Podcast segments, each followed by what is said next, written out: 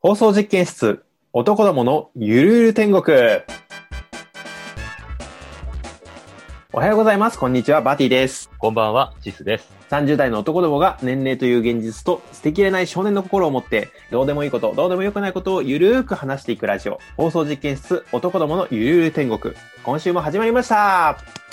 今週は残念ながらエスミンがお休みということで。そうですね。何でも体調崩されたということらしいんですけれども、はい。まあ、このご時世なので一番真っ先に疑われるのは、あれですよね。あれですよね。そうですね。あれって伏せる必要ないんだけど、名前を言ってはいけない、あの、ああ、名前言っていかないコロことはないんだけど、あの、コロナではないらしいんで、ナ仮にコロナとしても、僕らは別にね、ラジオでしか彼と会わないので、そうだね。映ることはないんですけ会どうことはこう、ちょっとね、こう数ヶ月ないので。いビジネス上の関係なのでね。や、でもやっぱりこうね、あの、エスミのことを心配されていらっしゃる方もいらっしゃると思うので、一応まあコロナではないらしいので、はい、安心してくだ安さい心してください。というところなんですけど、まあ、とはいえね、あの、結構最近めちゃめちゃ急激に寒くなってるうんし、ちょっとこの間雪降るんじゃないかみたいな話もあったんで、言ってましたね。エスミ最近激務だったからね、かなり。まあ、それもね、言ってたね。なので結構ちょっと皆さんも、あの、体調にはお気をつけくださいと。そうだね。コロナじゃないから、一安心ではあるけれども、最近インフルエンザとかは聞かないけど、じゃあコロナじゃなかったらいいのかってわけでもないので、そう。あの、インフルエンザもかかるだろうし、そう。風邪もね、大変だからね。普通にね、重度の風邪ひいただけでかなりうんそれは大変なことですからね。皆さんもお大事にしてくださいね。ということです。はい。エスはいミンも、お大事にね、これ聞いてるかわかんないけど。はい。うんまあそんなわけでですね、あの、今週の Q シートは僕の担当だったんですけれどそうも、ですね。あの、エスミンがいないってことで、急遽内容書き換えたんですよ。おそのままやればよかったんじゃないのそうなんだけど、最初作った Q シート何を話そうと思ったかっていうと、はいはい。あの、まあ、僕の好きなアイドルである日向坂46の話をしようとしたんですよ。ほうほうほうほうこ。のラジオでちょくちょく言ってるんだけど、僕はあその、うだねアイドルグループの日向坂46の大ファンでして、すごい押してますね。まあ、で、ちょっとね、あの、まあ、ちょこちょこ出してるけど、実際その話したことなかったなと思って、もう30分丸々もうエスミンのあのマイケル・ジャクソンみたいに話してやろうかなと。あー、なるほどね。そうなんですよはいはいはい。で、それも、まあ、でも正直ね、あの、絶対この話をしても、シス君もエスミンも興味を抱かなそうだ なと失礼な。う思ってたんで、いや、絶対興味抱かないでしょ、だって。ん、全然興味ない。ほらね、でしょ、うんでエスミンもね、ちょっとね、あの、俺が、その、日向坂好きなんだみたいなことを熱く語った時に、うん。ああ、本当にアイドルオタクになっちまったんだなってポロって言ったんだよ ね。腹立つな。 で、この、なっちまったって言い方がさ、うんもう、偏見持ってるじゃん。持ってますね。それは彼持ってますよ。そう、そういうのさ、漏れ出てくるんだよね。で気に食わないなと思ってたんで、熱く語ってやろうと思ってたんだけ ど、君は昔ながらの友達じゃないの仲 悪いいなや。友達だからこそ言えることがあるわけですあー、なるほどね。ただね、君たち二人にどうしても絶対受けが悪いと思ってたから、はいはいやはるい。つもりなかったんだけど、うん。最近ね、やっぱこのラジオよく聞いてるっていうヘビーユーザうんー。が、ヘビーリスナーが、うん結構ファン多いんですよ、日向あ坂、そうなのそうなんです。まあ、よくお便りくれる方であったりとか、仲いい友達で聞いてるよって言ってる人で、めちゃくちゃ、あの、日向坂好きだっていう同士が結構いてですね。うん近日、うこん。のラジオに来る予定のゲストの方も実は好きな方がいらっしゃるんですよ。水田坂の人が来る。日向坂の人は絶対来ない。大事件だよ、それ。あ僕ら別にそんな日向坂全然押してないのに、ヘビーリスナーも集まるし、うん本人も来るしってなったら相当なラジオだね。相当なラジオで。まあ、そんなわけでですね、あの、あなた二人は興味なくても、リスナーのためにやろうと思ってたんですけど、うんまあ、ちょっと、さすがにね、あの、シスクの興味なさそうなリアクションに30分耐えるのは結構きついなと思ったんで、うんうんうんうん。まあ、エス一ミ人のだから二ね人だったら、ちょっとエスミだったらちょっと興味なんか、ああ、そうだね。休みだったらね、話し話てくれるから興味持って聞いてくれるからね。そうそう。なんでちょっと今週は、あの、別の話にしたんですけれども、うん。ラジオの前のお日様ヘビーリスナーのために、えーは来月どっかでやろうと思いますので、はい。近日公開、お楽しみにと。よろしくお願いしまとす。いうところで、はい、えー、それではですね、放送実験室男どものゆるゆる天国、今週も最後までお付き合いください。最近ですね、あの、引っ越しをしようと思ってまして、あれ新居に引っ越したんじゃなかったっけそれは、あの、結婚式であなたが勝手に言ったことですよ。ああ、そうか、そうか。 そう。あの、前も言ったけど、結婚式の余興をやってくれるときに、あの、MC で大々的に、あの、新居にご招待ですみたいに言ったけど、全然その時は引っ越す予定もなく、あだったので、かなり困ったんですけれども。今年1年かけて実現してくれようとしそうてです頑ね。張はっていくれて。る。それが今年の目標っていうのは、あの言ってました前のね。そういラジオでえはばい、言ったと思うんですけども、まあはい実際に実現しようと思って、いろいろこう希望の土地のあの物件をいろいろ見に行ってるんですけど。あ、もう見に行ってるんだ。はい、見に行ってます。えーてか見に行きまして、はいはいはい。いや結構大変ね、あの、下見とか内見って。だろうね。家見るだけだし、1件う2、ん30分って言われたから、うん。なんか、あ、なんか、いっぺんに5件くらい見れんじゃねえとか思ってたんだけど、うん。まあ大体さ、やっぱ駅から10分とか20分とか歩くわけですよ。まあ歩くだろうね。うん、そんな近いところに住めないから。だろうね。で、さらに、あの、同じ駅から10分、20分の物件を他に候補に入れてたとしても、うんなんか、方向が違うから、そうだろうね。さらにそこからまた1キロ歩くみたいな、うんのを繰り返したら結構疲れてさ、うんあ、これはちょっと3件ぐらいが限界だ、みたいな。いい運動になるね。そういい運動になりました。ちょっと、はい特に先週は出なかったから、外から、外に。なるほど。ちなみに、まあ、うちは引っ越しをこう検討してるわけなんだけどさ、うんシス君は今の家から引っ越す気とかあるのいや、特にはないかな。現状満足してるからね。うん。かなり満足してる。あんまり個人情報を出さない方がいいのかもしれないけど、まあ、シス、うんエスミとかバリバリ発散しちゃとか言ってる言ってけどる ね。あいつやべえよな。出す、出さないとしてもなんか恐ろ、しいよえね、シス君の住んでるとかどういうとこなの結構駅前賑やかな感じえーっとね、駅前は割と賑やかだし、うん。あの、内装というか中身が気に入ってるんですよ。ああ、立地というよりは、その物件を気に入ってる感じそうです、そうです。特に素晴らしいのが、うん風呂がうん、追い炊き化で、ほう。浴室乾燥もついてるんですよ。ああ、なるほど。これが非常に良くて、今まではい僕はいいろいろ住んでたんだけど、うんシェアハウスとかも含めて、うん追い炊き機能がある風呂一度もな くて、実家にもあったんだけどね、それだけでもういいやっていう感じではあるんだけ ど追、い焚きそんな大事か。めっちゃ大事だよ。まあ、使わないんだけどね、追い炊き機能って。えそうなのどういうこと、一人しかいないからさ、いやそうです入そうったら、よく考えたら使わねえなって思うけど、あ、でも今ね、ボタン押したら勝手にお湯張ってくれるから、それは非常にそ楽。ううーんで、保温もしてくれるからさ。っていうかさ、あれだよね。はい一人暮らしで、はいちゃんとお湯張って、風呂入ってんのが偉いよね。で、よく言われる。うん。あ、やっぱよく言われるんだ。うんそう。前にさ、3人でラジオでその話した時にさ、お湯冷めないの俺だけだったから、うんえ、不潔2人ともそんな、ちゃんと風呂入っ不て潔。んねや。不潔だよ、パティ。いやいやいや、不潔じゃん。別にさ、体を洗ってますから、関係ないでしょ、お湯、お湯溜めるかと不潔かどうかは。一応、このラジオで話したっけな。その最初、うん一人暮らし始めた時はやっぱり、お湯を一人のために張るのってどうかなと思ったんだけど、うん最初抵抗感があったけど、もうその抵抗感は失われたよね。まあ、それに見合うコストパフォーマンスというか、ね、うんあるかどうかっていう。で、まあ、駅も割とアクセスのいい駅だから、そんなに不便ではないかなと思ってるし。バティはどこに引っ越したいとかってあるのああ、一応ね、その、やっぱいろいろ家賃とか、うんその利便性とかさ、あうの、最近はリモートワークがほとんどだからみたいなのも含めて、結構埼玉の割と栄えてる駅の近くぐらいにしたいかなと思ってるんだけど、パス、パスタ蓮田ではない。蓮田は栄えてる蓮田ではだから。うん。ハスタの、 ハスタの聞いてたらどうすんだよ、ハスタの人が聞いてたらさ。そうだね。発想の人結構聞いてる可能性あるからね。S そのうだ身よ近な人。 でも、でも、発想の人には悪いけど、栄えてないでしょだって。僕、ハスタ行ったことないもん。いやそんな偏見の地には。は行かないよ。い や言ってるじゃん。めっちゃ、めっちゃディスってるやん。いや、そうだね。まあ言っちゃうと、まあ所沢とかさ、川越とかさ、あの川口とか、そのあたりの、まあから2、3駅とかがいいかなと。まあ、都内でね、うん借りようと思ったら難しいよね、やっぱりいね。や、そうだね。特にやっぱ家族でさ、結構大きい、まあ場合によっては家、一軒家とかにしようと思うと、結構都内は難しいから。一人暮らしだったらまだしもさ、一部屋でいいからいいけそうそうそうそうど、結婚したらさ、子供生まれたらどうしようって考えたら、子供の部屋とかも考えなきゃいけないわけじゃんそうそうそうそう。だから、借りる上でさ、ここだけはみたいなこだわりとかってあったりするああ、いや、自分自身で言ったら、の うん。寒くないことかな。今の時期だけじゃねえか。いやいやいや、めっちゃくちゃ寒がりだから、うん。今の時期北海道にいたの数にヶ月いや、北海道、あーこれ何回も言ってるんだけど、うん北何回も言わ海れたな道は建物あったかいんですよ。うん。よく言うよね。だからね、マジで、東京帰ってきた時、ね、一冬寒くて寝らんなかったもん。そんなレベルでそんなレベル。だって、北海道いる時に、札幌いる時に、朝寒くて起きられないってことが一度もなかったから、うん。マジでね、逆に寒がりこそ北海道っていうか札幌住んだ方がいい説あるよ。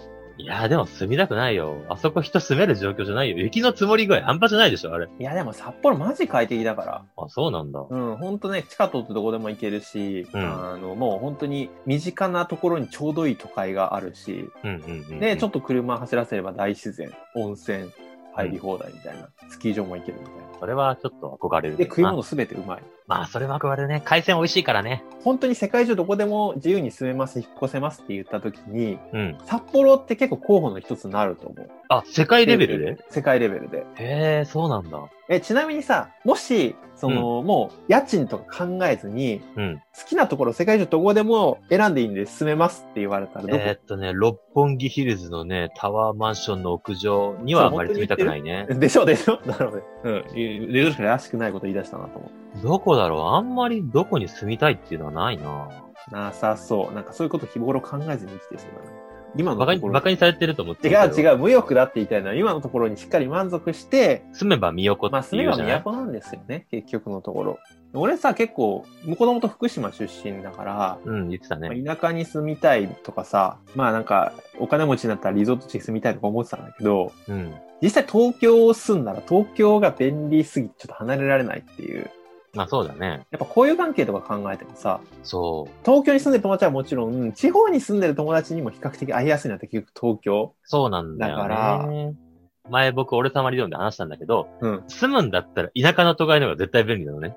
そうだね。でそう、東京僕は便利だとはあんま思うけど、うん。便利というよりは友達がいるからとうかんそうそうそう、会社がそこにあるからっていう理由でうん離れない、離れられないだけだから、例えばみんなが僕出身の奈良に来てくれるんだったら、僕は奈良に 戻るよ。そしたら、わかるな実もうだ家か近らいし、楽だもん。なんかもう友達、そう、200人ぐらいごっそり移住させていいんだったら、それこそハワイとかさ、あの、グアムとかに住みたいけど。あ、ああ、ハワイか。ハワイは僕住みたいとはあまり思わないな。そううん、観光で行きたいと思ういけや、ど。俺も行ったことないからなんとも言えないけど。だからさっき言った通り俺寒いの嫌いなんで。ああ、願い湧くば南国に住みたいですね。もう一年中夏でいいっすわ。沖縄は沖縄。沖縄もいいね。沖縄もいい。沖縄も素晴らしい。僕、沖縄ね、いいんだけど、あそこ住むとね、あの、バーバリアンがあめちゃめちゃでかいわけですバーよバ。リアンの問題か。はいはい。あの、5で始まる奴らそうでが。すね。あの、でかいらしいですからね。 それが嫌だよねって思う。ちょっとバーバリアンって久しぶりに聞いたわ。僕も久しぶりに出して、ちょっと初めて聞く人はね、このラジオシリーズのね、初期の頃に駆話し除たの外回中を駆除の話をはい聞いていただけ結れ構ば、面白いに聞いてくださいっていう。 そうね、南国ね、住みたいな。なんかこういう関係とか考えなかったら南国、沖縄いいね、と思うけど。友達がたくさん東京にいる限りは、きっと東京に住み続ける。東京とか、埼玉とか、まあ関東近郊に住み続けるかなと思います。はい我々はもう関東から逃れられない体質になってしまってますからね。まあ、老老後とかね、あの外国とかに優雅に住んでるかもしれないですけど、そう、そうなりたいな。そういうの目指して、ちょっと頑張っていきましょう。こんばんは。漫画アニメ、ボドゲの紹介やバティです。ワールドトリガーの好きなキャラクターは、持たざるメガネ、肉もおさむ、放送実験室、男どものゆるゆる天国。その持論はありかなしか、俺様理論のコーナー。このコーナーは我々が思う、これってこうじゃねと思った独自の理論を披露し、その正しさを判断し、人生の糧にしようというコーナーです。今回の持論は、乱暴なやつ、悪いやつ、結局モテる説。なるほど。わかまりまずす説を、はい、詳しく聞きましょうか。街中とかで、めちゃめちゃ悪そうなやつとか、乱暴そうなやつとかに限って、可愛い女性を連れてたりみたいな光景ってたまに見ません見ますね、はい。僕らみたいな陰キャからすると、うん。え、なんであんな暴力そうなやつがモテるわけみたいなことを思ったりしまあせなんるほどね。ありますね、はい。だって女性って優しい人が好きって言うじゃ ん、僕らの方が優しいに決まってるじゃんって思ったりしてるじゃないですか。うん。でも結局、ああいう悪そうなやつがモテて、女性の言う優しい人が好きっていうのはもう全部嘘ですから、っなるほど。ていう説でございます。なるほどですね。ちょっとこれを聞いてる女性の方は、ちょっと反論あればぜひコメントいただきたいんですけれども、はい。それはね、なん多分ね、男なら、男特にね、あの、ん僕らみたいな、そういうう、こう、なんかチャラついてる男と真逆にいる男は一度は考えたことあると思うんですけど、うんそうね、結局悪い奴がモテるんじゃねえかそうみたいなやつさ。僕も考えたんですけど、はい。いくつか理由があると思ってお、て今、日はバティから返信が、はいはい、 どうぞどうぞ。うん。いや、結構ね、考えてたことだったから、それは。はい。一つは、うんそういう男は結局積極的だから。まあ、結局さ、やっぱり、まあ、今はさ、あの男女平等になってきてるとはいえ、やっぱり男からアプローチしないと始まらないわけじゃないですか、恋愛っていうのは。よく言いますね。だから優しい男ほど、まあ、うん装飾というか、で自分からアプローチしなくて、あんまり魅力に気づいてもらえなかったりとか、うんまあいいなと思われてても、まあでも恋愛対象じゃないのかなと思ってスルーされたりとか。うんうんうんでもうそうん。いう意味ではさ大体悪そうなやつで、もう悪そうなやつでチキンだったら、うんもう救いようないから多分、そうだね。ただのクズだね。まあ、悪そうで実際悪いんだけど、うん女性に対してはグイグイ行くタイプだったら、10人アプローチしたら1人ぐらいはハマる人いいるわけじゃないですか。まあそうだね。そしたら、まあ、かとして彼女を連れて歩いてるみたいな、うんところっていうのは一つあるかなとそれが一つ目思ね。いますね。二つ目はうん、大体、うんあの二つ目、まだ、うーん、なんつうの。言っちゃうとそういう刺激的なうん男性を求める年齢とかさ、一定数いるんじゃないいかなっていう。うんまあ、優しい男がいいってさ、うんまあ、優しい人はそこら中に溢れてるし、うんまあ落ち着いて、年齢落ち着いてきたらそういう人がいいって言って、結局そういう人と結婚する人多いと思うんだけど、やっぱさ、なんか刺激を求める年齢ってあるじゃないですか。ありますね。ありますありますそういう時に、なんかそういう男に惹かれちゃうっていうのは誰しもあるんじゃないかなとなるほいど、うなのるがほど。はい。なるほってど。いう感じですかね。はいだ。から、バッティとしても、乱暴なやつ、悪いやつはモテるっていうのは、まあ、そうだろうっていうのがあるわけね。そうですね。その説は正しいと思います。オッケーオッケー。はいじゃあ、この説は認定ということ認で。定って感じですね。ははいい。じゃあ、以上です。以上。 あーまあだから結論から言うとですね、あのシス君もまあその優しいのにモテないと自分では思ってると思うんですけど、だからそれそんなは風には思ってないよ。自分からいかないと、あの、モテる要素をうちに持ってるのとしても気づいてもらえないと思うんで、はいなるほど。あんまりね、俺が恋愛論を語ると何でお前が喋ってたっていうツッコミはいや、でも結婚してるからね。一番説得力あるからね。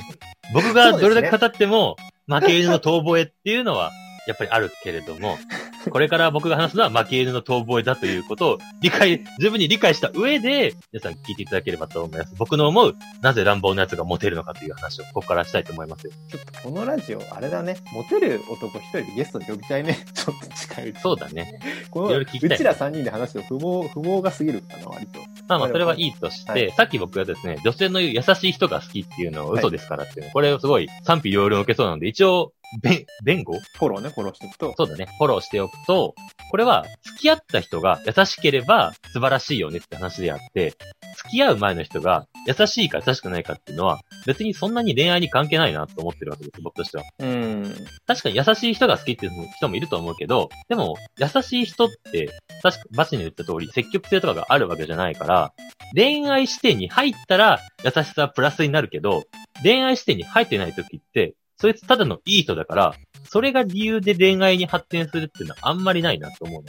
強く惹かれる要素としては薄いなって思うわけ。うん、そうだね。なんか話が面白いとか、筋肉ががっちりしてて体格がいいとか、声がいいとかっていうのは、うんそれだけで好きになる要素ではあると思うんだけど、うん優しいから好きっていうことにはなかなかならないんじゃないかなって思うわけ。まあね。あとさ、優しいって曖昧じゃね、結構。まあね。なんか誰でも全員優しいじゃん優しいじゃん。で、そもそもさ、あんまり友達付き合いしてるレベルで、こいつ優しくないなって思うやつって友達になんないじゃん、ま相ず。当だよね。うん、で友達になってる時点で、多分みんな優しいんだよ、その人の基準で。うんその中で、さらにプラスアルファで、うんちょっと優しい、悪そうだけど実は優しいとか、うん筋肉あるとか話面白いとか、うん頭いいとか、プラスアルファがないと多分ダメなんだよ俺優しいのになんでモテないんだって、いや、優しいのはみんな優しいんだよ、みたいな。そうだよ。そもそも優しくなかったら人として一緒にならないからね。そうそう。最低限のレベルだから、そこは。うん中にはね、こう、飛び抜けても成人レベルで、あいつはマジでややばいぐらい優しいっていう人もいるけど。なんだけど、それは、なんだろうな、教祖としての崇める対象であって、恋愛対象ではないよなって思う。いや、結構突き抜けてたら、やっぱそういうのが好きな女性にモテると思うけど、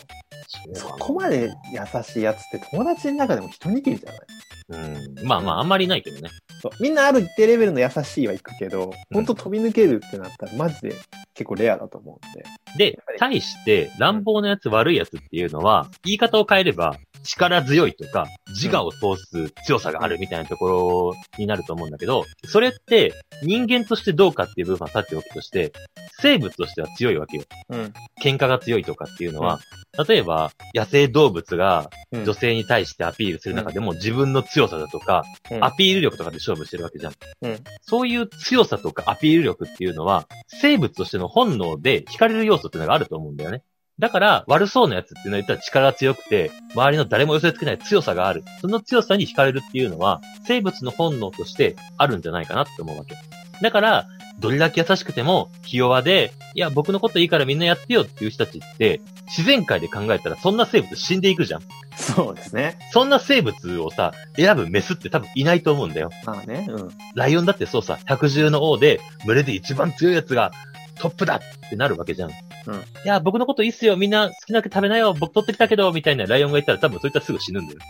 って考えると、そういう強い生物に惹かれるっていうのは、生物的な本能であるんじゃないかな。いや、でもさ、その今言った、いいよいいよ、僕がいいよ、みんなどうぞっていうのが、うん優しさなのか弱さなのかによって違うんじゃないああ、まあね、それはもちろんですけど、ね。優しさと弱さってまた別だから、なんか弱くて断れなくて優しいだけのやつは確かにそう、弱いから持てないと思うんですけど、うんまあ、優しさと強さ両立するわけじゃないですか。うん全然みんなを優先するけど、強いみたいな人もいるから。ただ結果だけで見ると、自分を通すか、他の人を通すかっていう2個しかないから、まあね。生物、野生の自然界の生物で言うと、うんやっぱり自分を通すっていう方が、惹かれる要素としてはあるんじゃないかなと思うわけ。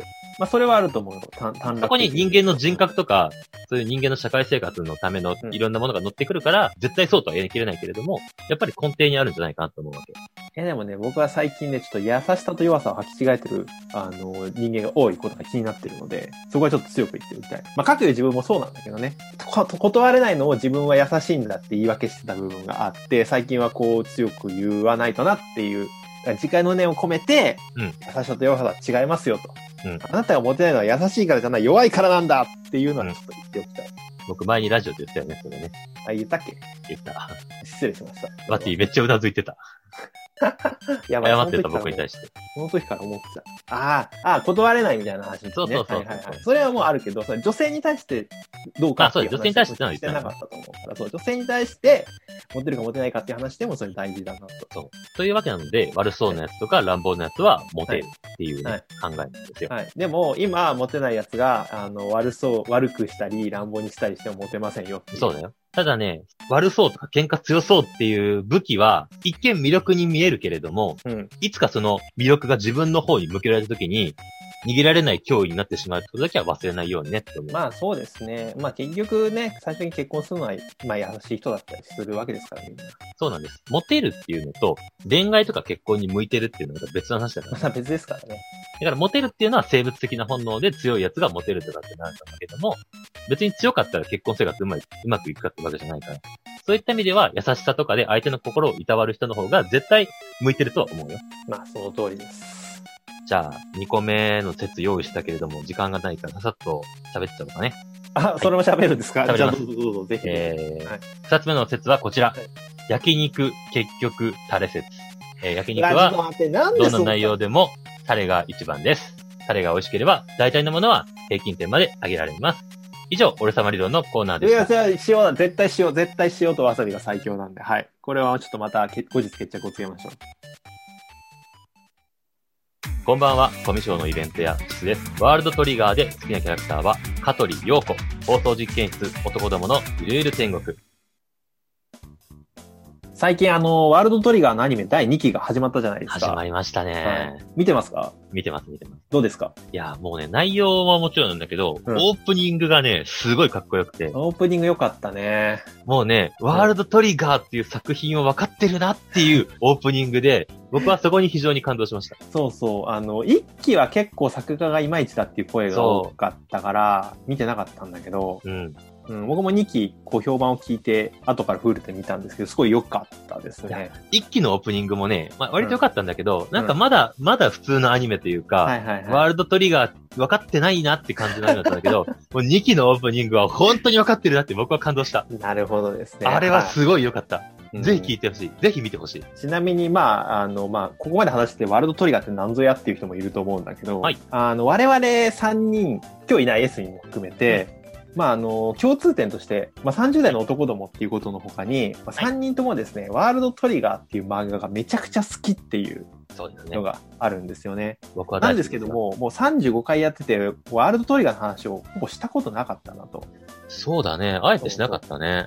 僕、毎週ワールドトリガーのしてもいいぐらいワールドトリガー好きでわす。かるわかるわかる。わかるんだけど、あの、漫画とかゲームの話って、受けが悪いんですよね。まあ、よくはあないの、ね。再生数伸びないんですよね。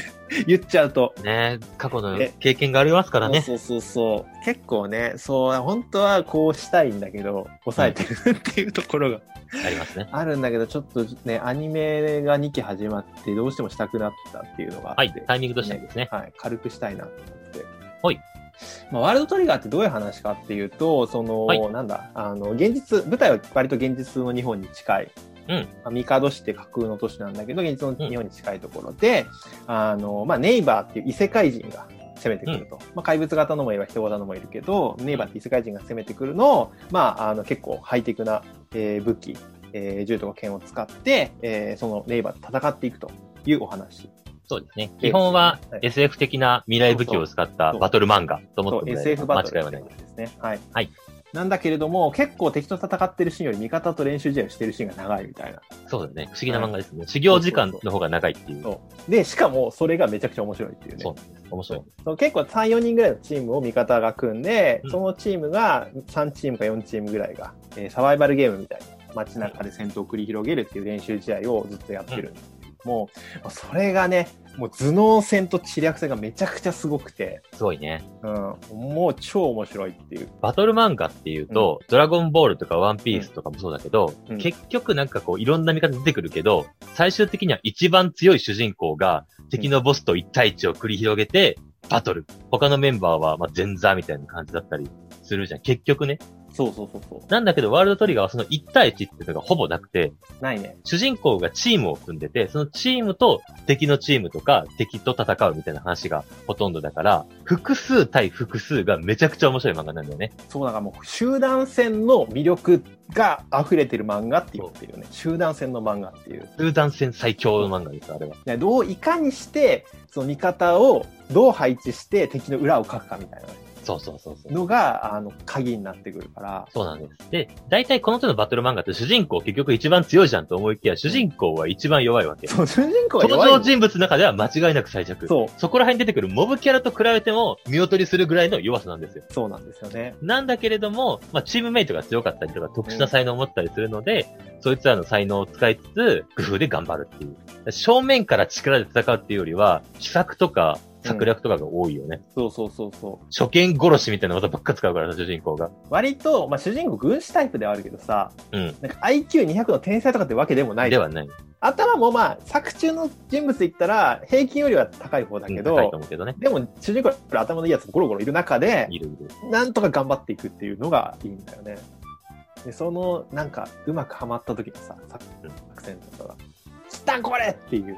もともとね、ジャンプで連載してた漫画なんだけど、ジャンプで3年ぐらい連載した後、2年間ぐらい休止になっちゃって、作者が腰壊しちゃって、2年間できませんってなった後、月刊のジャンプスクエアっていう雑誌に、2年ぐらい前から移籍して、そこで続き今書いてるっていう感じなんだよね。そうそうそうそう。だから今、月1でしかやってないんだけど、その月1を我々、やきもきしながら待ってると。そうです。発売されたら、すぐに LINE で見たっていう連絡がそうそうそうカタカタって入ってくるっていう。もう、ワールドトレガー読むためだけに、ジャンプスクエアを買ってま800す円で出して買ってるっていう。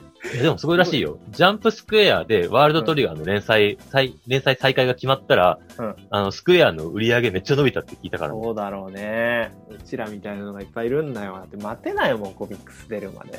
しかも1が出るとね、かなり考察のしがいというか、うん読み応えあるからね。設定がすごい盛りだくさんなんだよね。おもしかしてこのこいつのこの発言はこういうことかみたいなのがさ、うん一1話ごとに出てくるみたいな出てくるからね。でそれをあのうちらうち俺とシス君とエスミも入ってるそのワールドトリガーの感想を言うグループで、うんね、こう話すのが楽しいっていう来週こんな展開になるんじゃねえかな、みたいなとかね。そうもうこうすごいねさっきの話につなげると全くモテそうにないことをやってるよねそうだよね。男しかわからなそうなこなんかあれだよね。今思うと中学校とか高校のさ、の、うんいけてないオタクグループとかやってたんですよ、そういうことね。そう来週どう思うでござるみたいな。うん拙者はこう思うでござるよ、ドゥフフみたいな感じのことをやってるいよねや、我々でもね。それを言ったらですね、僕は高校に入ってうん、男子校だったんだけど、うんそれこそさっきのに出てきた、そのうん悪そうなヤンキーとかが、こういう話をうん毎週してたのが、うんあ、やっぱみんなこういう話好きなんだなって思いました。まあ、男の子はみんな好きですそうね、そう結そう局そう。根っこは同じさ。もうロマサガをいかに低レベルでクリアするかみたいな話を、あの、クラスのヤンキーとめちゃくちゃしてましたよ。ヤンキーとヤンキーと。あ、そう。 うん。シス君が意味嫌うですね、陽キャもですねあ、れみんな根っこは同じです。男はみんなそうです。いや、バティと僕一緒にしないでもらえますちょっと、 なんでよ。なんでそこで一線引くのよいきなり。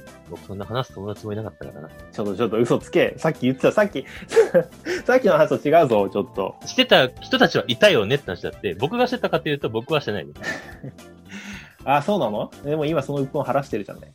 そうだね。うん今、失われた青春を取り戻してる感じなので。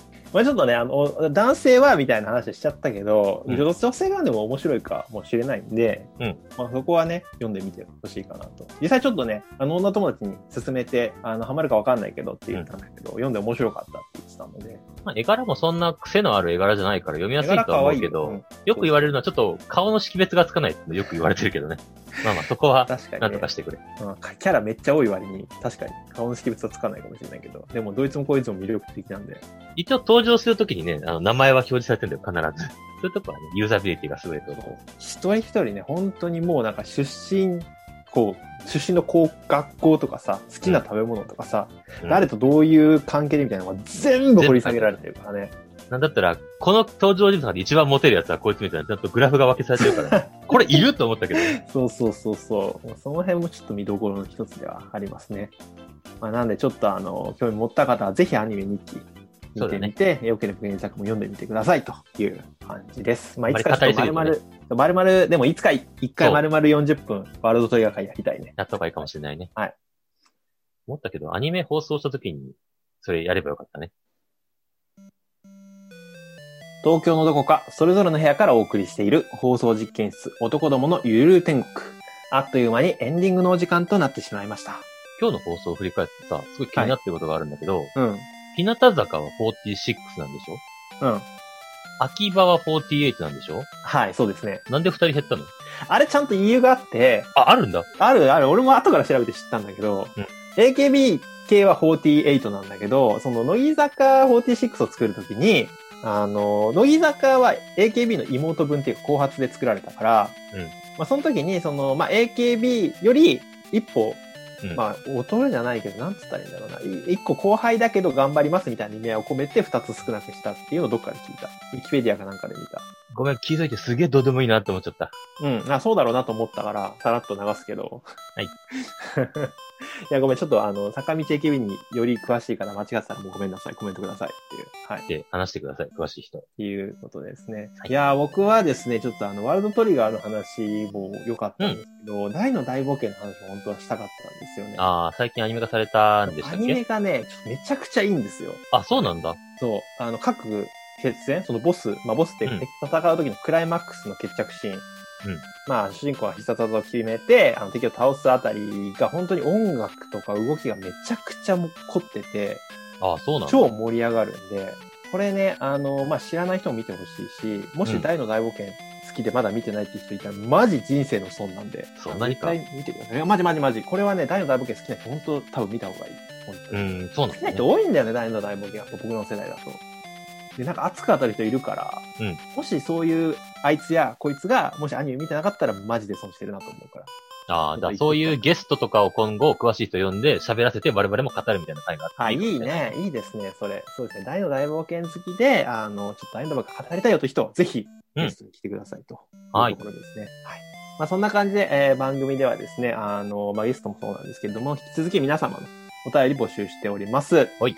えー、公式ツイッター、えー、YouTube のコメント、もしくはメールメールアドレス、放送 .yulul.gmail.com までいつでもお寄せください。お便りはすぐに取り上げさせていただきます。 YouTube でお聞きの方は、チャンネル登録、高評価もお願いしております。また、当ラジオでは先ほどもお伝えした通り、ゲストの募集も行っております。ラジオに出てみたい、何かを宣伝したい、こんなことについて話したいという方は、Twitter もしくはメールアドレスよりご連絡ください。放送実験室男どものゆるゆる天国今週のお相手はシスト、バティがお送りいたしましたご視聴ありがとうございましたありがとうございました。ね焼肉は塩なんだけどなまだ言うか、それ。タレだよ、タレ。結局タレさ。